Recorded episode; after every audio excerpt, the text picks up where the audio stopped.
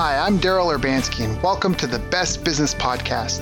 My mission is to help create 200 new multimillionaire business owners. How? You'll do better when you know better. In my interviews, you'll hear from self made millionaires, seven figure business owners, authors, and world class experts sharing how they did it so you can too without experiencing the same obstacles they did. When your life and your business grow as a result of what you're about to discover, please call me and tell me about it. The number to leave a voicemail is 1 888 844 GROW. That's 1 888 844 4769. Long distance charges may apply.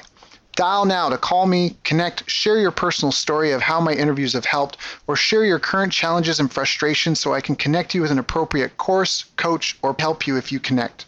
Now, if you like this interview, please share it with a friend you think will benefit. They'll appreciate it, and I will as well. You can also connect with me on social media. Look for Daryl Urbanski, D A R Y L, Urban Ski, U R B A N S K I, and add me so we can be friends.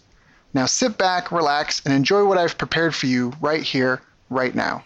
Hello, everyone. Thank you for joining us. My name is Daryl Urbanski, your host as always, and today we are joined by renowned mind mechanic and founder of CoachTheMind.ca, Mohammed Sheikh. Mohammed helps people release emotions and beliefs that are holding them back. He can't change someone's past, but he can help them change their relationship with the past. And Mohammed teaches them methods and techniques so they can do it themselves and don't need him. Now, I've asked him to join us here today to talk about how our past shape our futures and what we can do to write our own stories. So, Mohammed, thank you so much for joining us, my friend. How are you doing? I'm doing all right. Thanks so much for having me, Daryl. Yeah. How's the day going for you? It's good. It's good. It's that we had to reschedule this a couple of times, and Mohammed just got back from speaking in Vegas. So we've been hustling, both been hustling and moving and shaking. Now, before we get into why people would flock to see you speak on a stage in Vegas and, and why they come to you for your help, how did you get into business and mindfulness and just because I think the two kind of come hand in hand. I think that to be engaged in business, you have to be in personal development. It's not necessarily exclusive, but how did where did you get put on this path of trying to improve yourself, learning the skills of a mind mechanic, and also learning the skills of developing yourself in business? Yeah, yeah, no, absolutely. You know, I think from the earliest of ages, I've always been really quite fascinated by by a couple things. Why is it that you know there was things that I was just naturally really really good at, right? And it seemed kind of very very difficult for other people, and I was always fascinated by that. And you know, more importantly, there was a lot of things that I struggled at, mm. and so many other people made it so easy, right? And I just couldn't exactly figure out well what was it that allowed them to just do it naturally. That's always been on the back of my mind. And then I was very fascinated by, well, why is it that the same life event can happen to two different people, you know, and that life event could be, you know, maybe they won a million dollars or something. Sometimes it's usually it's something bad, like, you know, they had an accident or the loss of a parent or, mm-hmm. you know, some traumatic ha- uh, trauma happened to them when they were young but that same life event for like one person could be the thing that you know puts them on a downward spiral of like drugs, alcohol, and you know everything kind of wrong in the book. Where the exact same thing could happen to another person, mm. and that's the thing that like turns them into like a TED TEDx speaker or a TED speaker like 30 years later. Right. Right. So I've been always fascinated about that, just kind of growing up. But I think really what solidified this path was because I needed it.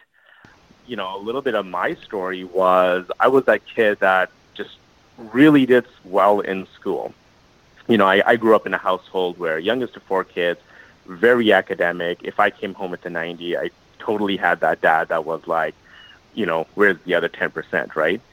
and I actually, in high school, uh, on my final high school transcript, I actually do have one course with a final mark of 100, right? So I was that wow. kid that everyone hated, right? but when I entered university uh, for computer science, something really interesting happened. Suddenly I developed this fear. I never went to a professional, which sometimes I think was a blessing in disguise because they probably would have given me the identity of having an anxiety disorder mm. since I hmm. volunteered in mental health over the last several years now. But I never went, but that's exactly what happened. I would get physical pains to the point where I could not walk into an exam or into a test. And I would go to like a medical office or a doctor's, you know, just to get like a note to get out of that test. But of course, the you know the retest would always come up in the exact same thing. And long story short, you know, I have this, you know, this kid with like a 90, you know, average going into university ends up dropping out of school completely. And, you know, the only thing I could do at that point was get a sales job. I was like cold calling into, I live in Canada, but I was cold calling into America trying to sell these vacation packages, right? Mm-hmm. So I had a lot of these limiting beliefs about, you know, self-worth, you know, what am I going to do, what my future is going to look like, and a lot of, a lot of stories that I told myself that kept me back. And so when I discovered, you know, neurolinguistic programming or NLP, that was the beginning of this path that now, almost what, more than 15 years later, I'm teaching people the same sort of techniques and methodologies that help me completely. You know, I'm leaving a lot of details out right now, mm-hmm. but it completely turn around my life so they can do the same thing. So that's kind of how I got into this work. That's fantastic. And I think that there's a lot to be learned from your story. I loved how you said they didn't give you, what did you say? They didn't give you the identity of a disorder? Yeah. Was that, yeah. I love that. Can you speak to that a little bit? Because I think that's a powerful thing. I think it's a really powerful thing. Yeah.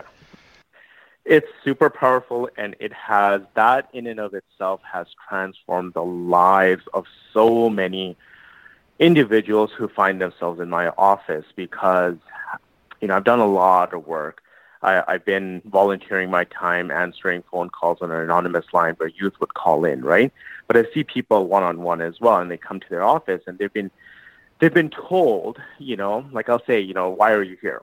You know, and they're like, oh, you know, this one girl that I had, she's like, I have a severe anxiety disorder and I have depression.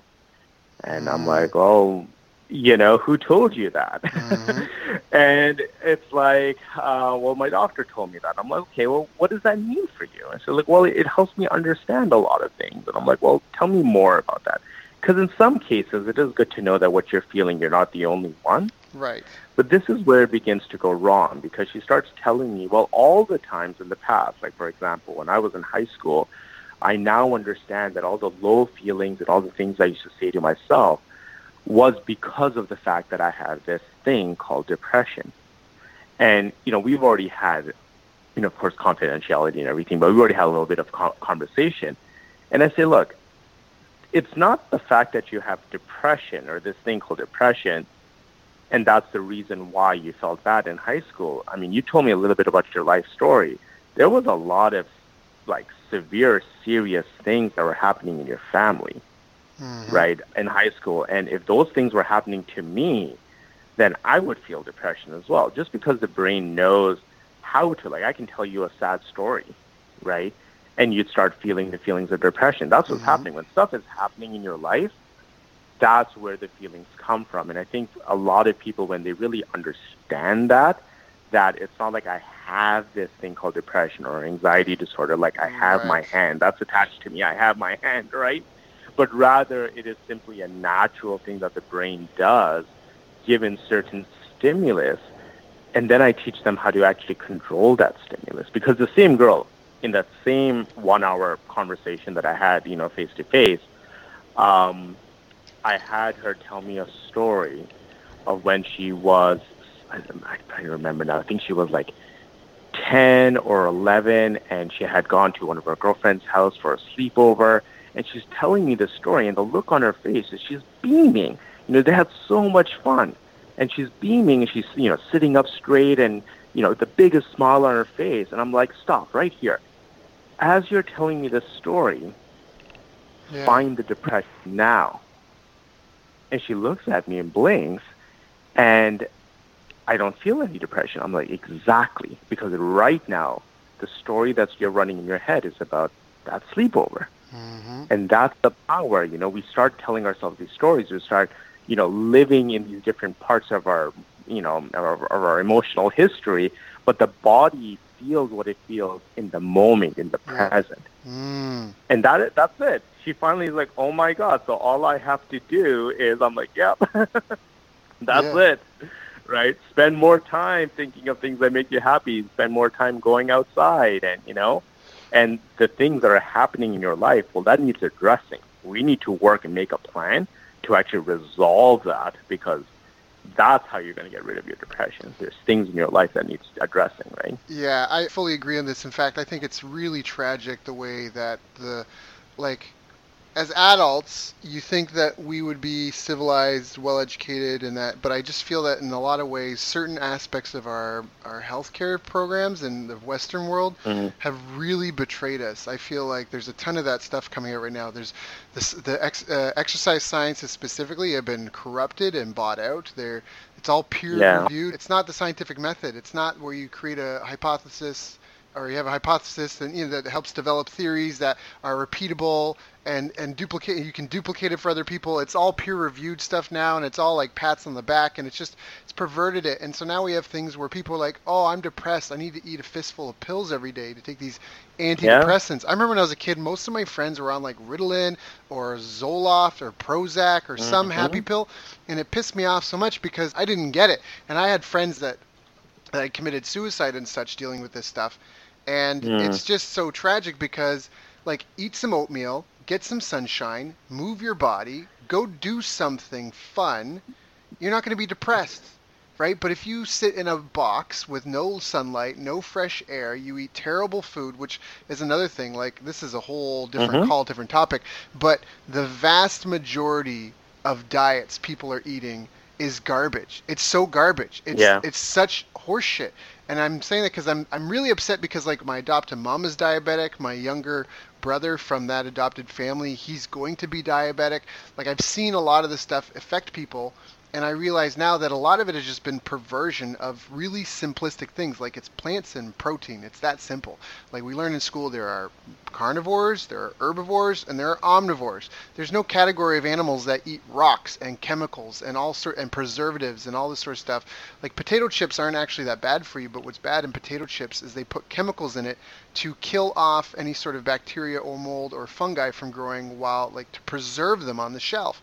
So you start eating this stuff, and that's what makes people sick. And I mean, how do we know that that's not what's happening? People aren't having a big bowl of chemicals for cereal in the morning, and that's what's messing them up in the head. Instead, we just push more pills on them because there's more money in sick people than healthy. At the end of the day, I truly believe that even though people have the best intentions, part of why we still have issues with things that are kind of as basic as as depression and so much mystery around this stuff. Because for you you like mm. you solved it for her and in an instant she got it. She didn't need a four-year degree. She didn't need 10 years of medical right education she got it in an instant like oh that's what's causing my depression.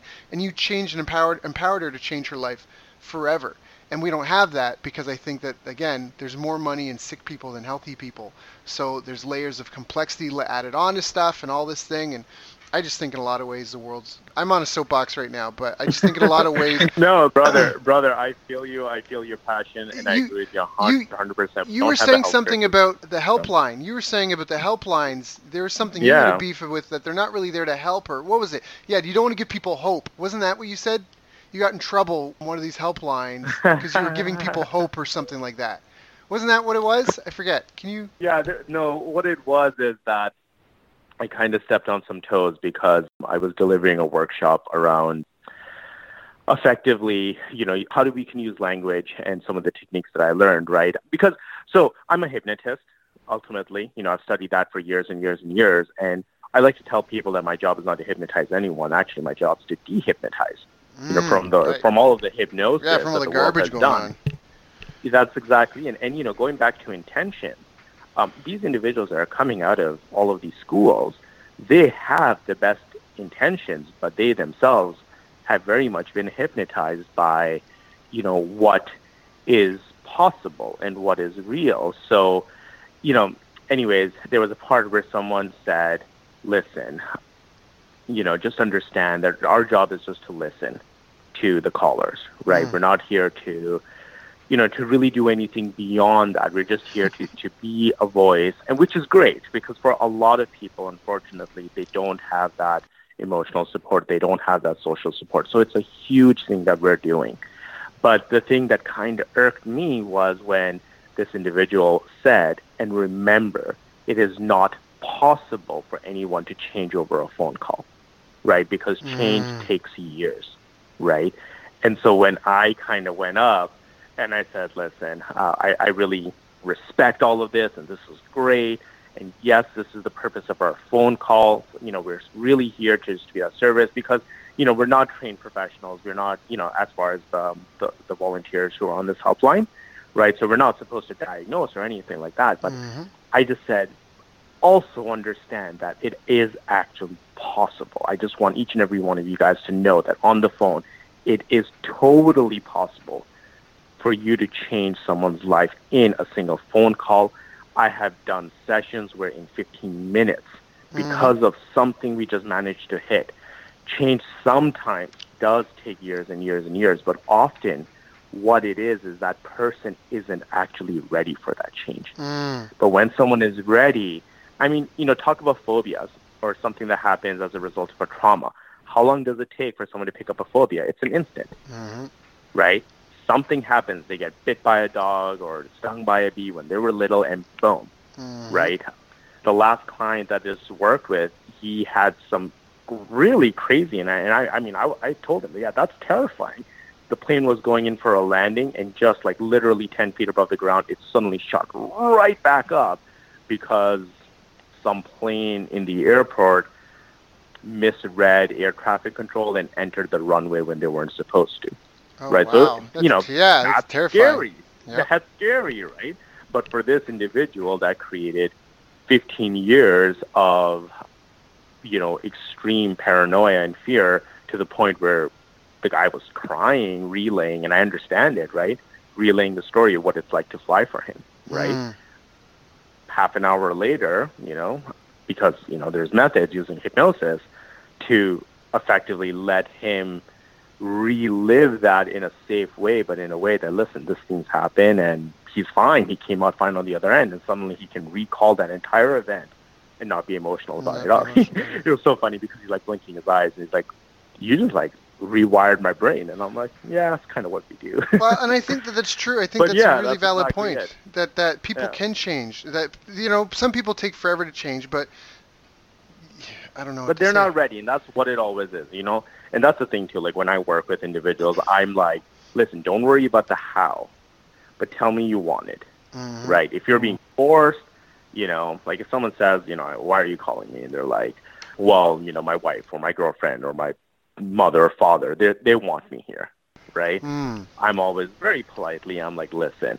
you know, I'd love to be able to help. I've been doing this for long enough that I know that it doesn't matter, you know, who I am. I can be Mother Teresa or Gandhi or right. Jesus or any of that until you pick up the phone out of your own accord and say, yes, I want this change. Leave the how to me, right? But the person has to want it themselves, right? Mm-hmm. But yeah, mm-hmm. it can happen very quickly. Mm. Yeah, I think that it's just. I kind of like. I think it's about standards. I think that's really what it comes down to. Like, there's things.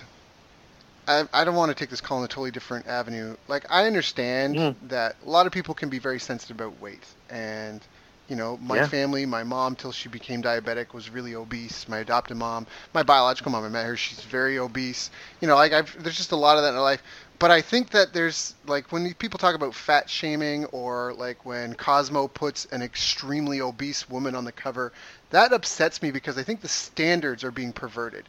Where like you're not a bad person if you're overweight. That's not true at all. Right? Yeah. Like your value is not in your physical being. That's not where your worth comes from. But it doesn't mean we should change our standards because there's a reason why we find certain things appealing because they are indicators of health and longevity and vitality. And when you make it mm-hmm. okay for someone to be 350 pounds, you're perverting a standard. And so what you were talking about, like you know, they didn't want you to set the expect uh, have the standard that people could change in a day. And I that's what like upsets me about that because I feel like that's a terrible like I remember I had a staff member once and we do this thing three key metrics every week, depending on the department each department or person is graded by three key metrics that define world class of what they do. And sometimes it's an intangible, mm-hmm. like were you were you proactive this week on a scale of one to ten? That's an intangible, but we try to make it tangible. And there is one person on my team who was having a hard time maintaining. We try to have an average of 8.5 out of 10, and she was having a hard time staying above seven. And so what happened was, is the the manager started making things easier for her and started like you know and like and and i'm just like you're not like the goal's not there. Like it's not about participation. Like life is not a Yeah. participation event. Like there's a reason why we value competition. And so instead we Yeah. moved her to a different position where we kept maintained our standards. And i was wondering why this area of the business was was floundering. And it's because somebody changed the standard. They changed the standard. They were like Yeah. oh so and so's struggling. We don't want them to feel bad. So we're going to lower the criteria for success. And i said that is fucking ridiculous. What are you doing? We put her we put Yeah. her in a different position. We trained her up for a role that better fit her skill set and she went from struggling to get 7 out of 10s to getting 9 out of 10s on a weekly basis. You know like it was just it was fantastic and it's just it's that whole by maintaining the so same thing with you in the call. Maybe the standard isn't you can't change in one call but the standard is do you really want to change? And that should be something that should be presented. Like are you interested or are you really committed? And start diving into people's whys. This is actually salesmanship. Diving into people's whys because they dance around it and they fail to take action and they mm-hmm. fail to gain clarity over why they should do direction in their lives. And so i'm just i'm again i Yeah. you're hitting i don't know No, if you're I- nlping don't- me. no. But you're getting like you're hitting No, these I pain points. Yeah. Sorry, go ahead. Yeah, no, I think this is exactly in my world. You know, we'll call that uh, value elicitation and, and principles. You know, people are always complaining about, Mm. oh, I don't have the motivation, right? And Mm. it's like, can you help me with motivation? And I'm like, you don't have a motivation problem, right? Yeah. It's about values. It's about principles. Like, for example, what is something that's most important to you? If I'm working with a parent, I'll usually say, oh, my kids are the most important thing in my life. And I'm like, okay, well, let's pretend it's 3 o'clock a.m. in the middle of the night and you know your child gives you a call and they're they're stuck somewhere they're abandoned somewhere and they totally need your help. Do you need motivation to get your you know butt out of bed and go help them? It's like no you're not going to think twice about it. You're going to suddenly be on your feet out the door right? Because that's for you the value as far as the hierarchy goes. It's like right up there. Mhm. and so when we have these standards that are constantly being compromised, you know, one of my mentors recently said that, you know, we're starting to enter this really weird place in the world where suddenly everyone's right and everything's okay. And it's like, that's not a good thing. People Yeah. lose themselves into, you know, I'm like, no, there's, there are such things as ethics and morals and consciousness. Mhm. And there should be, because if there isn't, oh, that begins to explain why we have these school systems that are, you know, like someone, one of my teacher friends just told me in high school here in Ontario, apparently, I don't know if it's true or not, but you know, this is what they said, that a high school teacher is no longer allowed to fail a student, That's ridiculous. right? And they have to find ways, oh, here, do some more extra assignments. And these teachers are so, you know, overburnt and, you know, overwhelmed by this ridiculousness that the teachers themselves are just kind of checking out hmm you know but it's like okay yes yes just just do something you know what i don't know just go on the internet and copy and paste an assignment i don't care. Just i, I got to show the principal that you know i gave you a chance just so i can pass you. Hmm right? Like these are the, the attitudes and that's exactly what it is. I mean it's not just with weight but when the expectations of what is a high standard has dropped Yeah. you know because we don't want to hurt someone's feelings well we're getting a whole what did I publish? Uh, something posted something on Facebook around self-esteem, right, for kids, and it was a tip for parents that self-esteem isn't, you know, isn't um, a kid doesn't get their self-esteem by you constantly telling them that they're great or that they're wonderful, Yep. right? Simply by saying that, that's not self-esteem. Self-esteem is something that we get by doing something, and especially if we do fail at it, But then we learn from the experience and then we're able to grow from that and then we do it and now it's like oh wow i can do it that's self-esteem that's the self-esteem no one can take away Yep. Yep. Yep. Yep. That's exactly it. I think it's people are afraid of having those teachers are afraid of having those parent teacher conferences and imposing demands that maybe the teachers can't live up to themselves. Um, in certain Yeah. cases, like it's it's kind of like that, but again, it comes back to the standards you have. Like it's it's just it gets really dangerous when so it's this constant battle between freedom and equality. So people want to be mm. equal because they want things to be be fair, and that's so they want things to be equal. But what people what we've re- learned repeatedly through this battle of theologies in terms of economic systems is that when everything is equal, there's no incentive for anyone to improve a process, to perform, at a, to produce at a high level. And we require production in order to achieve things, to achieve goals in this reasonable right, uh, or to achieve progress in a reasonable amount of time, or achieve a goal. There has to be like strife and effort towards it. And the problem is when everything is equal, the people who are really good don't feel rewarded or incentivized to flex those muscles and to develop those skills, and people don't feel incentivized to become good. Like if you're playing a video game that nobody can win, then what's the point of playing? Right? Like if you can't win, why do you want to? You don't want to play, and that's whole gamification is about increasing challenge and competition, whether it's with you or inanimate objects, to the point where you're in kind of a peak state where it's just challenging enough, but not so challenging you're overwhelmed. And the, like again, it comes down to when everything's equal, there's no reason for anyone to stand above and to succeed. And so that's when things start leaning towards freedom. But when we have a free society, now there's inequality because not everyone is equally skilled. So skill yes. tends to get the best rewards. Like equality and I don't know if you remember this picture, something like you know, equality does not necessarily mean equity or something, mm-hmm, right? Mm-hmm, mm-hmm. Uh, but it was like this picture of like these you know, different height kids trying to look over a fence, but if they all were given the exact same height stool, well, then not everyone would be able to see. Right. You know, some people need a bigger stool because or a right. bigger ladder because then they can all see, right? But if they all were given the exact same, right? Yeah. But even the school system, I mean, they have to teach at really the pace of like the Lord's kid. yeah. Right. Yeah. Well, and that yeah. comes and that, that comes from forcing people into a public education system where, and I, I get it because I came like I was an orphan and my family is very not well to do. Mm. I was adopted into a kind of a middle middle class family, which is great for me, thank goodness. It was a fortunate, yeah. you know, like thank goodness I was born. Like I mean, thank goodness I was born in Canada, and not in you know some other yeah. country under a massive dictatorship where you have no rights, no, you know, and it's like a, a life of, of servitude in the worst way because uh, I mean, serving's not a bad thing, but it can be. I'm on like a tangent here, but that freedom versus equality thing, like you said, there's a huge push. Like everyone's supposed to be equal, and everyone has to have rights, and I think everyone does deserve rights, and I don't think sure. that as a man I deserve more than others.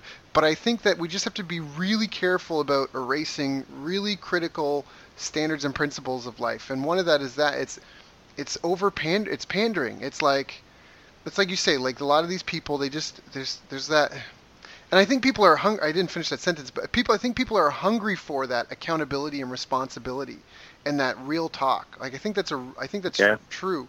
I think people are starved for it, but it's also a fear of who wants to stand up first, because sometimes the, the nail that sticks out is the one that gets the hammer type thing but it's just it's not no. like yeah life is supposed to be a challenge and for some people they just have no challenge like oh i, I was guided to this career and i took this job and i pay my bills and I'm, my life is consumed by work and oh woe is me because i don't have any sense of meaning and purpose and i think those are like those are the deeper real things we have to talk about um, not stuffing people full of pills and I just think that. Sorry, sorry. You know, keep, that's yeah. actually it. Yeah, I mean that kind of brings us full circle. But a lot of like individuals that I end up working with, I mean, there's a lot of work that I do with individuals that had trauma in their life. Maybe there was rape or abuse when they were when they were young, and they've still been holding on to that. And you know, it, we can totally, you know, like I said, we can't change history, right? Mm-hmm. I think you got that off my website.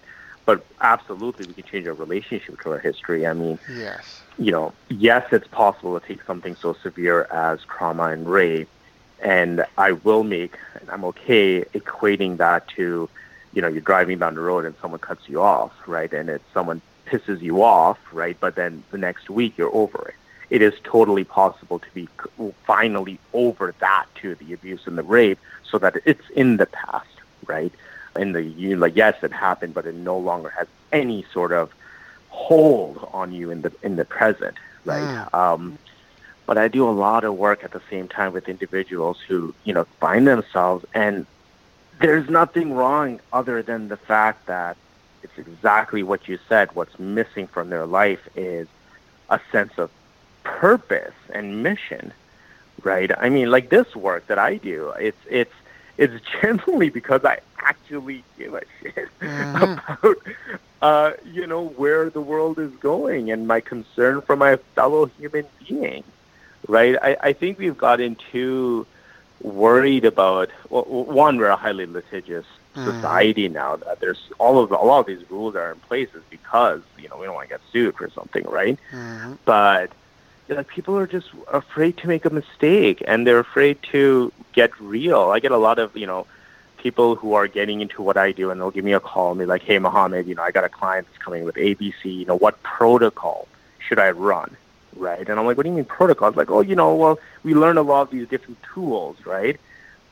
And uh, I'll have to get into jargon to, you know, to truly explain that. But the thing is they're looking for some sort of a script to read and that's going to make it go away. And I'm always like, no, there's a human being. It's your mm-hmm. fellow brother and sister in humanity sitting across, you know, the chair or on the other side of a Skype call or a Zoom call, right? Like, they're the protocol. Like, be with them. You know, they're going to mm-hmm. tell you mm-hmm. exactly what it is to do. And there is no necessarily right answer, but you gotta you gotta be willing to get real and get into the depths and work through this uh, stuff. I agree. So yeah, and that yeah. human connection part I think is a really big piece of this that a lot of people now it it's just it's chasing the wrong things in some respects. I just don't Yeah. I mean there's so much that we do right. You know, we've extended yeah. our life expectancies. Um, you mm-hmm. know, we, we take care of the poor. There's, we're bringing people out of poverty. There's a lot we're doing right, but I don't think it means we get to yeah. sit back on our back and relax. And so, let me ask you this: Is is meditation a substitute for like mental mechanic work. Like what I mean is, can I meditate mm. my problems away? Is that? So here's how I answer that. I say that all meditation is definitely a form of hypnosis. But I w- I wouldn't necessarily say that hypnosis is meditation. And, mm. and here's what I mean by that. Meditation is all about being present. So if you imagine, if you've got like a radio, you know, and there's all this like noise, that's playing on the radio. Mm-hmm. Meditation is like having access to the volume, right? You can mm-hmm. turn it down all the way down so it's just nice and you know silent. Hypnosis, on the other hand, is like ac- having access to the tune, you know, dial, where you can not only change the station, but actually you can program the station. So it's not just about turning it down your thoughts, but it's like rewriting. Mm. And you know, I can't remember whose line it was, but oh, Brendan Burchard. I love that guy. I listen to his po- uh, podcast, right? But, you know, he says a lot of people are like, oh, I need to rewire my brain, right? But most people, they've never wired their brains to begin with. Society has done it for them. But they mm. consciously never done the exercise of what do I want? What do I want my life to be about? You know, what is the, you know, the legacy, you know, what is it that I believe in, like truly me, not what my mother told me, my father or my neighbors or my, you know, my teachers. You know, what am I? What do I really believe in? You know, can I live according to that? Uh, be congruent in, in my behaviors. Uh, most people don't do that exercise, and it's kind of like getting in the car with like no destination. They're just driving around. You go in circles. Mm-hmm. Unfortunately, most people live their entire life like that. You know this, right? Yep. We've chatted about this in previous calls. Yep. But so that's really what it is. You know, meditation is wonderful. I recommend it.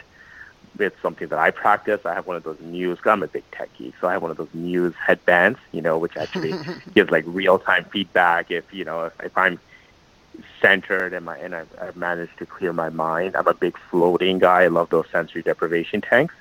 Right, uh, like hypnosis. That's just good. like right down to the unconscious level and writing the programs writing the stories that you want to tell yourself. Yeah. So can we talk about this? How do we rewrite yeah. a story? How do we? How do you re? How do you? I guess recreate yourself in your ment like as a mental image and what your potential. Because the other part is, you know, the past may not predict the future, but a lot of people might think the past indicates what they're capable of. So how do you, you know, how do you rewrite your story, and also what your potential could be? So the how part is actually pretty easy, right? You literally close your eyes and you imagine, you visualize, you know, like visualization exercises. There's been a number of studies done on, you know, the power of visualization and goal setting and everything, right? Where people struggle is the belief aspect. They don't get it. They don't understand that actually it can be that easy. I mean, you know, of course, working with a hypnotist, that makes it easier, right? But let me give you an example of what I mean by this. So you go to uh, this is reality.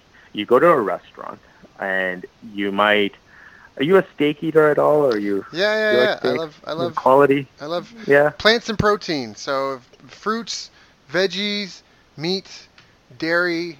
eggs. That's I try to limit my food. I still like you know eat other junk, but for the most part, I exclusively yeah. eat plants and protein. No pasta, yeah. no refined sugars, none of that stuff. But I love steak. Steak Basically, the stuff that was only available 100 years ago, right? The, the stuff that comes from a Basically, farm yeah. or the stuff that rots, yeah. the stuff that goes bad if you don't eat it in a couple of days. Like yeah. I have to go grocery shopping That's two, exactly. three times a week because real food rots. So, sorry. Yeah, yeah sorry, no, going. exactly. Yeah, okay. So, you know, you go to a restaurant, you get the menu, and, and it's a steakhouse. And you're going through all the pictures and the descriptions of whatever this, you know, let's say filet mignon or there's this, you know, particular ribeye that's caught your, caught your attention. Now, we know consciously that the picture that we're looking at and the description is not the actual steak. Mm. We're not going to eat the menu. Right. It's a representation, and we know it's really a distortion of what is going to be the actual steak. And but we make our decisions as if it's real. You know, we see the picture, we read the description, and we're like, "This is real." Therefore, we say, "Yes, I'll have one." And sometimes when we make that decision, you know, the day comes and we're totally disappointed. Mm-hmm. and sometimes we're like, oh wow, this is way better than I, even better than the picture and the description, right? Mm-hmm. But the point is that we walk through life making decisions based on representations and based on distortions. What are those representations? What are the distortions? That's the past. Mm. Just because this happened to me in the past therefore it's going to happen to me again. Mm. Just because I, you know, dropped out of school, right? I mean, it's funny. Like when I was a little kid, uh, I don't remember doing this. I vaguely remember. Actually, I have a pre- I have a pretty good recollection of how I was when I was two, three years old. But you know, my grandfather, I remember this. He would always tell me these stories of how I would walk, uh, ride my little tricycle around the house with a little medical kit, you know, like a toy medical kit, right? Right. And for like up until until before I discovered computers, mm-hmm. my love was I was going to be a doctor. Hmm. Right. And then I drop out of school, and here I am now running workshops where physicians are attending because apparently hypnosis is a faster, better way of dealing for anxiety and depression than drugs. Mm. Right. So there is light. There are physicians who are like, okay, we get it, and we admit that the antidepressants don't really do it. mm-hmm. right? So again, going, that's what it is. It's like understanding that really, yes, it happened, but is just a distortion. It's a representation, but we act as if it's still real. We act as if it's still true. You know. Yep. I get what you have your you have your yeah you have your yeah and just really another quick example you have a coworker you know, who is always, you know, making off-color remarks and disrupting meetings and all of that, you know, well, that was learned behavior because in grade six, being that kid who would crack a joke, well, guess what? It was cool. You know, it got him girls. It got him attention. He was the cool kid. So that was something that made sense before, but somewhere along the way, that part never really grew up. But still, you know, doing the same thing. So that's another way our past as a, as a distortion or representation of uh, of the present, and it comes up. So, then how do we? Are there any habits or routines or rituals that like? Is there any sort of mental health maintenance that we can do on a regular basis, or how do we chip away and creating this vision for ourselves and overcoming our self-limiting beliefs? Well, here's an exercise that I found really beneficial when I first started getting into this stuff. It was done in one of my training courses. Is you make a list and you just write everything you want, the big and the small, possible, or even if it's like you know a complete fantasy, like I want to be able to fly like Superman, right? So even that mm-hmm. stuff goes on this list, mm-hmm. right? But you know, I want to have you know this much money. I want to have this sort of you know this sort of life, this sort of health, this sort of sex, you know, all of that sort of stuff, right? And you just keep going, like small things, you know, silly things, real things, and you know, try to fill up ten pages. It's totally possible. Some people are like ten pages. I, I can't think of more than five things that I want, right? But because you know, once you force yourself, what that also does is, you know, the reason we can't in the moment think of more than five or ten things that we want is because we're thinking from this limited place that we're already in. Mm. Right. But when you force yourself, I have to come up with like 10 pages, then eventually the, the creative part, the dreamer that is inside all of us kicks in. And we just start having fun with this. And so you then you have your list of, you know, 10 pages of all these things. You find yourself some corner where you're not going to be disturbed and you stand up straight. And I mean straight, symmetrical, you know, chest up, you know, belly breathing, you know, head straight, eyes straight and you say, I want to be able to fly like Superman. I want to live in this beautiful condo with a, a view of this, you know, facing the sunset every single day, right? Mm-hmm. I want, you know, this. I'm not really big into cars, so I, I want, I don't know, a Porsche or something, right? So you, you know, you state everything in the I want, and then what you do, it's it's really cool, and it, it, like it sounds simple, but when you go through this exercise, it becomes very, very real, very fast. Is you then repeat the whole list and you say it as if you mean it. You say it with full congruency. I have, or I am. I am able to fly like Superman. You know, mm. I am living in this. Right. That's sort of an exercise you do. Like really, I mean, doing it every day. You don't have to do that, but like doing it once a quarter, once even a month. You know, especially get yourself going the language that you use, I am statements, that is hypnosis. Mm. Right? And when you say it with congruence, you know, that becomes real. In fact, I mean, one of the things that, you know, most parents don't get is the way these, uh, the way hypnosis works is basically you get someone emotional and you tell them to do something you get someone emotional and you say a statement, and that statement bypasses what we call the critical fa- faculty or uh, the firewall of our brain, and it goes right into the unconscious as if it's real. Hmm. Right? So now you have these parents, you know, the kids are looking up to them, so they have this prestige, right? You know, and the kid is doing something, maybe they're crying, maybe they're in trouble, and then the parent says something like, oh, you're no good. Right? Hmm. That's hypnosis that just became real. The kids getting a little bit worked up, brand new, uh, you know, they're going to speak in front of the school, the first presentation, like, you know, a little, a little bit of like, you know, uh, uneasiness, a little feeling of unknowing. The parent goes up to them and says, oh, are you nervous? Boom, hypnosis. They just learn how to be nervous for the rest of their life around public speaking. A child is only born with two fears, the fear of loud noises and the fear of falling. Everything else they've learned or they've been hypnotized with it, you know.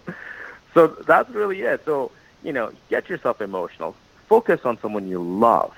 Focus on a passion that's meaningful for you. And then use language like, I am totally going to kick butt today. I'm totally going to win the day. You know, I'm totally going to be confident. I'm totally going to be grateful. That's savage you know, I talk. am, you know, we call that. Yeah, the savage talk. Like, that's it. Yeah, that's yeah. It. Like, I you am know, a winner. I'm going to do this. I'm yeah. You yeah. get yourself all amped up. Yeah, like you can hear it in my voice. I'm getting amped up just saying that. yeah, it's savage talk. Yeah. That's on my daily to-do list. So yeah, there's some stuff there, and if you go to my website, there's there's a bunch of resources that you know people can download in terms of you know exercises around you know designing your lifestyle and different things like that. But yeah. I love that. I love that. I call that life by design. I've always talked about that. It's never yeah. been from through hypnosis and that, but I've had a firm belief that you know that we have more ex- we can exercise more of our will on ourselves in this world than most people even dare to try like why mm-hmm.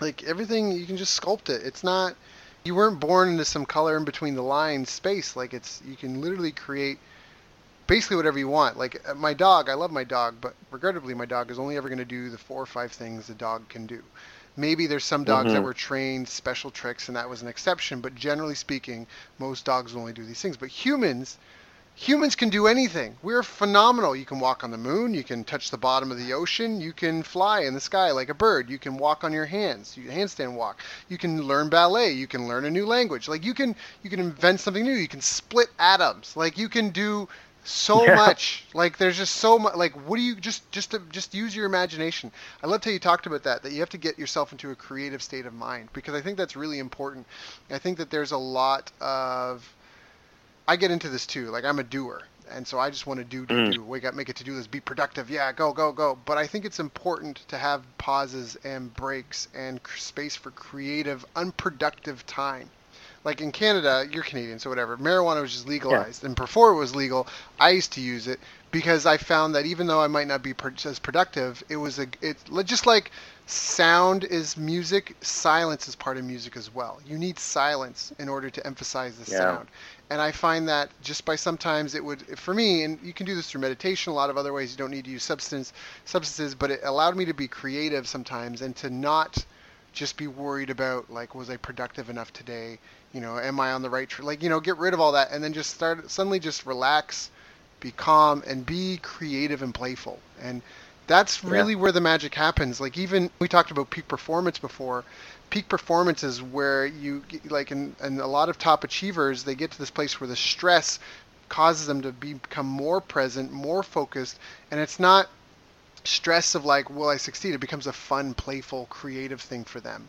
And that's where a yeah. lot of peak performance stuff happens. So I love that you talk. Your emphasis wasn't on competition, wasn't on scarcity, wasn't on all that, wasn't about escaping your past or anything. It was about having fun, dreaming, being playful, being creative, and imagining a new future.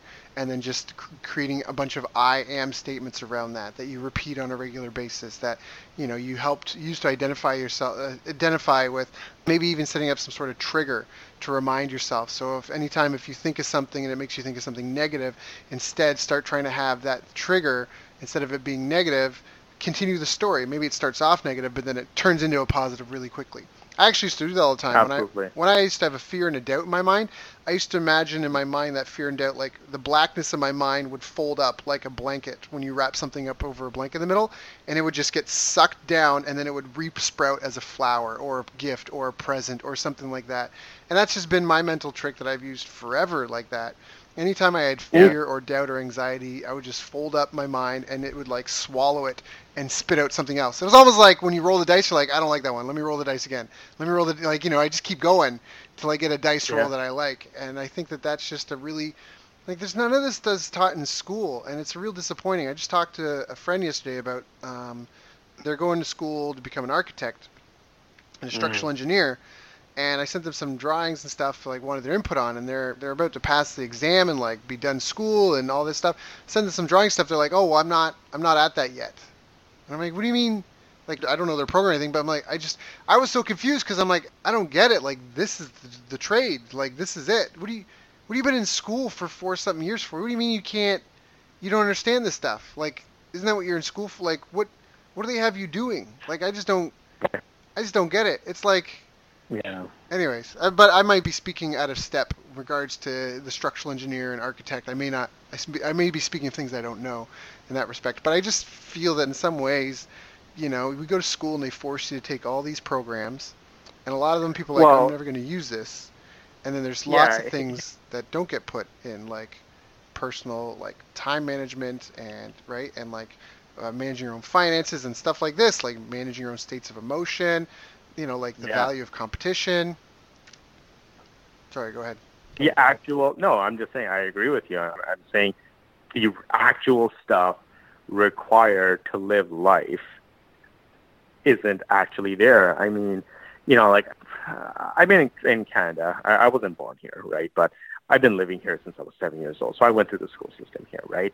And I'm still completely oblivious of what my MP actually does you know, you think I should know that, or what my mm. counselor, you know, city counselor actually does, right? Like, mm-hmm. I don't really know. They always say contact us if you knew anything. I'm like, but what? Like, you know, like, what do I, what do I go to you for, right? Yeah, yeah. Like, what are you here for other than collecting yeah, money from me? From investments and just yeah, this emotional. So, so one of the things I like to do is I like to do pro bono workshops for teachers PD days where I'll go in uh, and teach the staff with some of these things, mm. right? Because you know, I had a lot of bad teachers in my life, but I had luckily a handful of really, really good teachers that totally mm. changed, you know, you know, my course of life. And and I really want that teachers to understand that you have this opportunity here. It's not just a job. Don't if you think of it as a job, like I'm just coming to work, then of course that's all you're going to take out of it, yeah. right? But if you if you realize that there's an opportunity here to shape you know, the next leader, the next inventor, the next poet, the next writer, the next singer, right? And that's how they show up every day. That's going to change the entire educational system, right? Mm-hmm. I really like, though, uh, kind of circling back a bit, um, or I guess going back a bit, about, you know, you picking up on the fact that we need to access our creative part, that we need to access our dreamer part, and we need that space to just do nothing because that's actually when the work actually happens. When our brain is filled with stuff, right? You know, we're always in this constant go, go, go, and we're always like the dopamine's overloaded, right?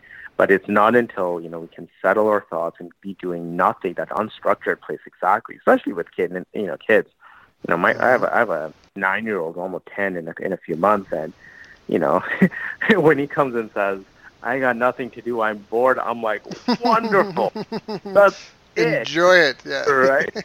yeah. And whereas we have these parents who are like freaking out, like, oh, I got to take my kid to this camp and then that camp and then that camp and then that camp. And what we have, and here's the perfect metaphor uh, for it, you know, there, there was someone over at our house, a child, right? It's just that they might listen to this podcast. I don't want to, you know, I don't want them sure. to feel bad or the parent to feel bad. But there was someone over at their house and was very, very upset because he lost the manual, the instructions of a Lego set that, you know, they received. Right? And I'm like, what are you upset about? He's like, well, I can't play with it now. And I was like, what? He's like, I don't know what it's supposed to, how to build it. I'm like, you have the box? And he's like, yeah. And I'm like, why don't you look at the box and make it like, but it won't be like, what if I get something wrong? And I'm like, it's okay, you know. Mm. and you don't even have to make that thing on the box. It's Lego. Yeah. Right.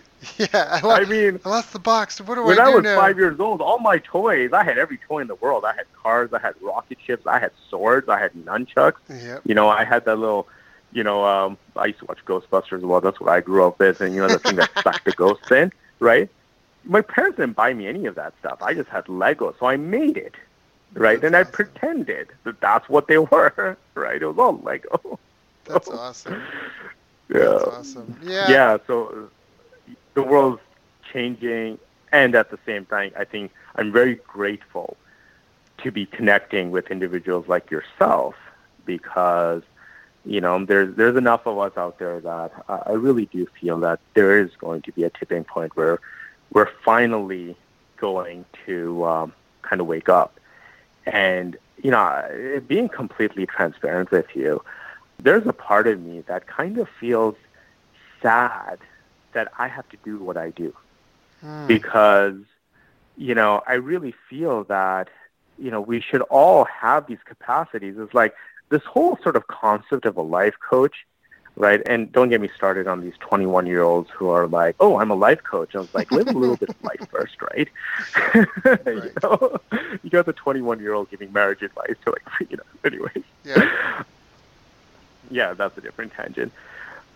Now I lost my train of thought because I'm thinking, what was I saying? You were talking about how it's sad that life, like, yeah, sad about yes, having to call yourself a life coach. Yes, because I think I really think there was a time where we just had meaningful relationships and people that were grounded. You know, we had, you know, the village raised us, that we just had enough people in our lives that genuinely cared and were present. That if anyone decided to be like, oh, I'm a life coach and I'm going to charge $200 an hour to help you, it'd be completely a bad business move because everyone would be like, yeah, that's what I got my best friend for, and I got my father, and I got my uncle, and I got my neighbor, and I got mm. so and so down the street, and I got the guy, you know, selling groceries to give me that sort of support, right? So I think we're getting to that tipping point where all we're going to wake up, and then suddenly, you know, hopefully, I'm going to find myself out of a job. So, but mm. I'll reinvent myself. I'm creative, right? So. That's right. That's right. yeah. So, well, um, yeah. so what's next? What's next? What are you What are you working on now? What's hap- What's What's the next thing? Like you're sad about the life coach thing You've done a bunch of volunteer stuff. You just spoke in Vegas. What's next? Well, no, I mean, I'm still because the demand is there. I'm still doing. I'm still seeing clients. I'm still doing workshops and stuff. But you know what happened? Here's what's next.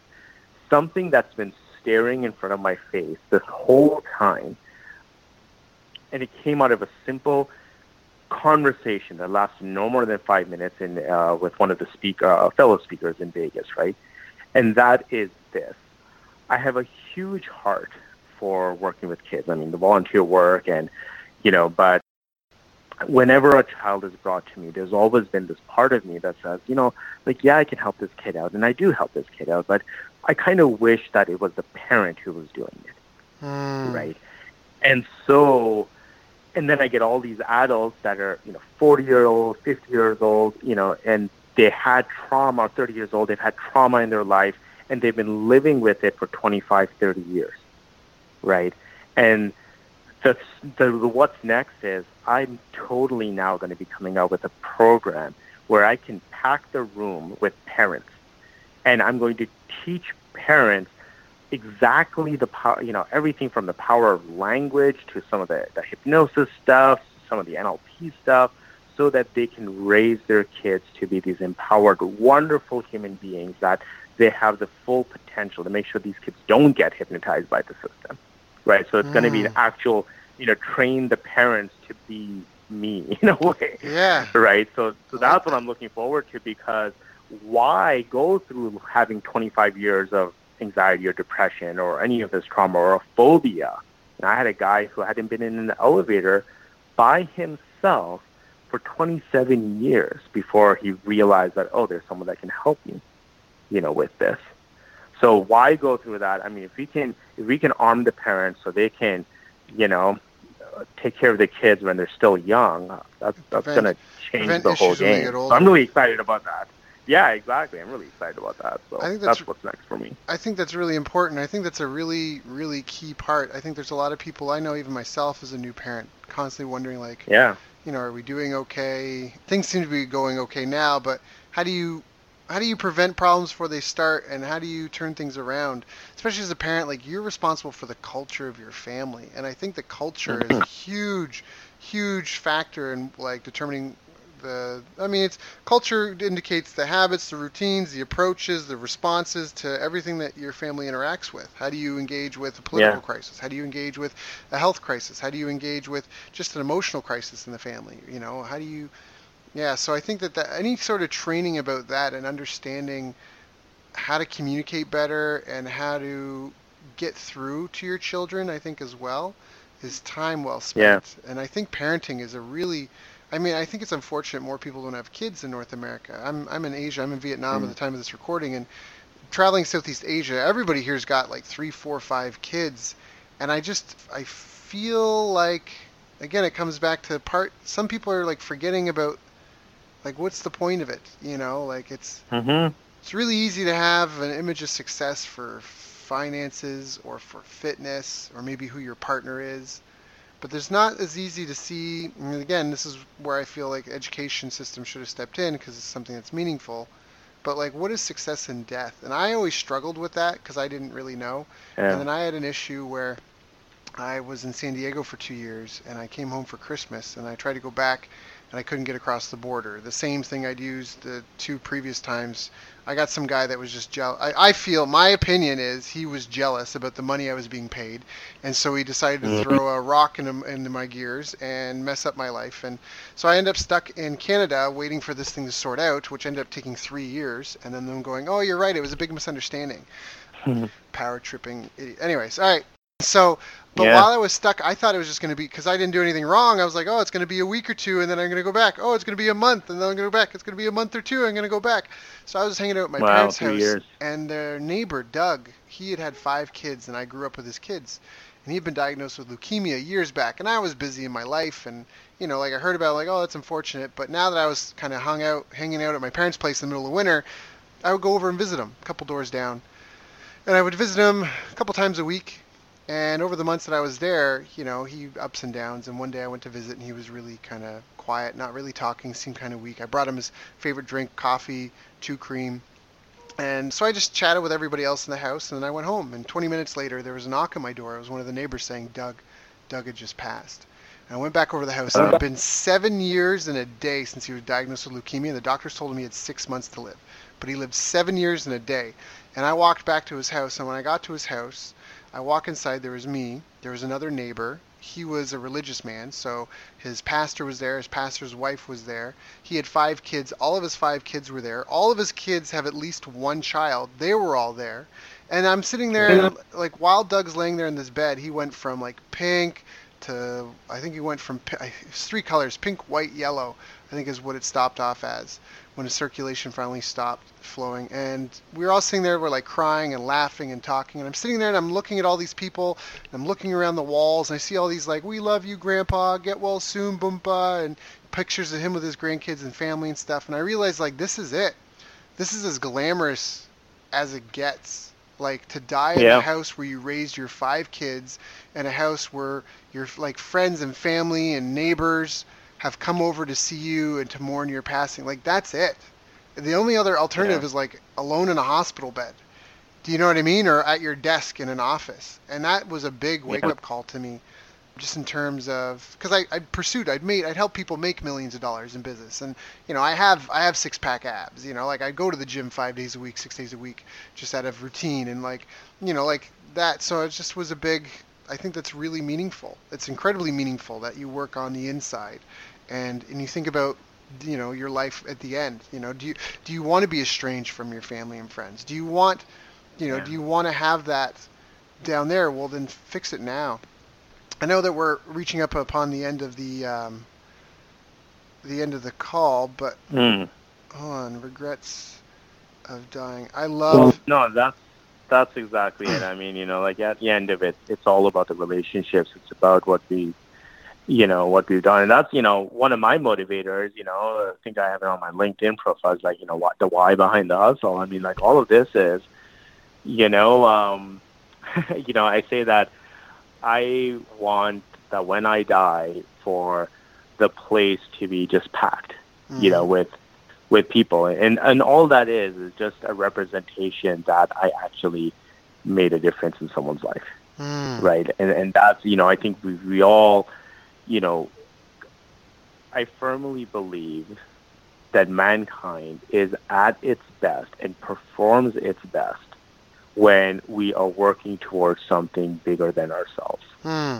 Right. And that is never a draining thing. Right. Mm. We can, everything else, ultimately it's draining. Like, you know, we work our butts off to make money. And then what ends up happening, you know, we'll buy a car and now we got to maintain that car. I mean, like, I kind of went through these cycles, you know, not, not with like, you know, like super expensive stuff, but like being that gadget lover, you know, like I, I, you know, spend like I want to spend like almost three grand on a radio controlled car. Like, come on, right? and you know, it was a ton of fun while I had it, but now it's like you know, it sits in the cooler, and all of the emotional guilt that I have of not only did I spend this time when I could have probably spent that time with like a loved one, right? Uh, it was fun, you know, don't get me wrong, but now it's just sitting there and I'm out that time and now I'm losing, you know, this is what happens. People lose themselves to that feeling of you know oh it's just sitting there I should play with it and that's another cycle people lose themselves too right so uh, like mm. you know mm. eventually I've gotten really good at over the years is like cut my losses short it's like okay I did it done donate to someone else you know let them play with it mm. right but um you know at the end of it uh, no one is ever going to complain on their last breath that they didn't work hard enough they didn't make enough money they didn't do that it's all about the relationships that they were managed to build and who they were able to affect and impact because that is always renewing and that lives that lives long right mm. that always lives forever yeah I, i've got this list called top regrets of the dying and it's mm. um, after years in palliative care this nurse kind of did a survey of all the other nurses and they put together this list which then got abbreviated and there's five top regrets so one is i wish i had the courage to live a life true to myself not the life others expected of me Next one is I wish I hadn't worked so hard. The third was I wish I had the courage to express my feelings. I wish I had stayed in touch with my friends. And I wish I had let myself be happier. And I always yeah. use this, and I try to look at this on a regular basis because I try to use this as a checklist. Like, are you living a life true to yourself? Are you working too hard? Meaning, like, are you doing things that you hate? Because if you love it, you're, you know, like you said, you love what you're doing, right? It's not necessarily work to you. So are you working too yeah. hard? Um, are you expressing your true feelings? Have you not told some people some things that maybe you feel you should have? Have you been, you know, quiet, too quiet, or too insincere? Are you staying in touch with your friends and family? And are you letting yourself be happy?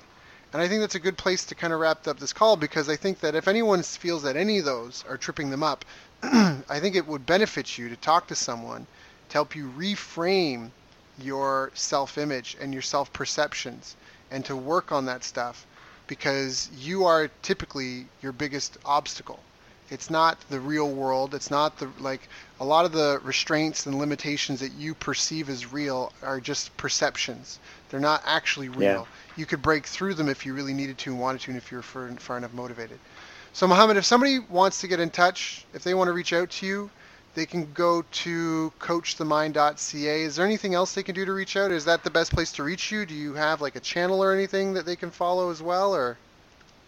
Yeah, so there's some more stuff that's going to be coming, but coachthemind.ca is definitely the central hub. They can get on my mailing list. I'm not one of those guys that, you know, I, I probably send out maybe a couple dozen emails a year, right? Only when there's actually something worthwhile right? Um, but there's a few, there's a bunch of resources there. There's my Facebook channel, but I, I honestly, you know, if anyone wants to have a conversation, I try to make myself as available and approachable. And you know, if you listen to this call and this this this conversation that you and I have had up to this point, you know I'm totally grounded. I'm in your corner. When you go to my website, on the corner it says book uh, a complimentary call, and that's exactly what it is. And even though it says 15 minutes, we usually end up chatting for like half an hour, sometimes even an hour, right? Just to knock out what's possible, mm. right? Uh, so I encourage everyone to do that. Like I said, there's no there's no charge, um, and just to see, right? Because that's exactly. I mean, I couldn't have ended it any better than, um, than exactly the way you said it. I mean, if there's if there's opportunities here, if we're feeling we're not living our life that's congruent to what we actually believe and what our values are inside. Um, it's an opportunity, and you know, besides myself, there's lots of people willing to help. So, so mm-hmm. at least you know, take some action. yeah, I love it. I love that. So for those of you that are listening, definitely go check out coachthemind.ca. Go find Mohammed, follow his stuff. You you are your greatest weapon or your greatest enemy. So I think that anything you know, investing in yourself whether it's just getting some free advice or going joining a paid program, especially for your kids. I just think that's such an important part. Psychology, that your mentality, your mindset, it's just a key critical component to all of this stuff. So where your focus goes, your feet tend to follow. It's hard to walk backwards for for a long period of time because you you can't see there. You're not focused there you know, where your focus goes, your feet. That was one of the things I learned in martial arts made a big difference to me. If I pushed someone's face and head, the rest of their body followed, and it made a huge difference mm-hmm. in my com- competition because I realized that, you know, where the focus and head go, that's where they follow, and it was a big breakthrough. So, Mohammed, thank you so much for coming and sharing with us. I know that you have other, you have family that you could be tending to, you have other people, or you could be volunteering. So thank you for coming and sharing with us because I really hope my listeners to, to pay attention to this, and whether they reach out or not, I hope that they take take action on the exercises that you suggested and maybe even listen to this call again just to try to figure out what are some of the things that they need to work on um, for themselves so they can reach their next level. So thank you so much. Absolutely. No, thank you so much. Lots of love towards you, man. Take care. You've reached the end of our interview. Now, first, let me thank you for listening. I appreciate and respect you more than you'll ever know. And now I'd like to ask you a couple of questions. First, what three lessons did you just learn? What three aha moments just jumped out at you? Second, what can you implement for yourself and your business in the next 24 hours? Third, what can you give to someone else to help you with or give to them to just do it for you? Whatever it is, remember taking action is the secret sauce to results. Now, if you think this interview would be helpful for a friend, please give them a link to it. It'll help them and it'll help me too. I'd also like to invite you to help me find out more about the challenges you're facing, your dreams, your goals, and how I can help you overcome what's holding you back. We both do better when we know better, and your success is my success. So please reach out and interact. You can visit our website, bestbusinesscoach.ca for Canada or California, where I'm from and where I'm living. You're welcome to also try out one of our paid programs. You can find us on YouTube, Facebook, and pretty much every other social media channel you can think of. You should also subscribe to the podcast, and if you're enjoying them, please leave us a nice review. It really helps. That's all for now. Once again, thank you. Take care of yourself and remember the world needs the best business you can build. And I believe in you.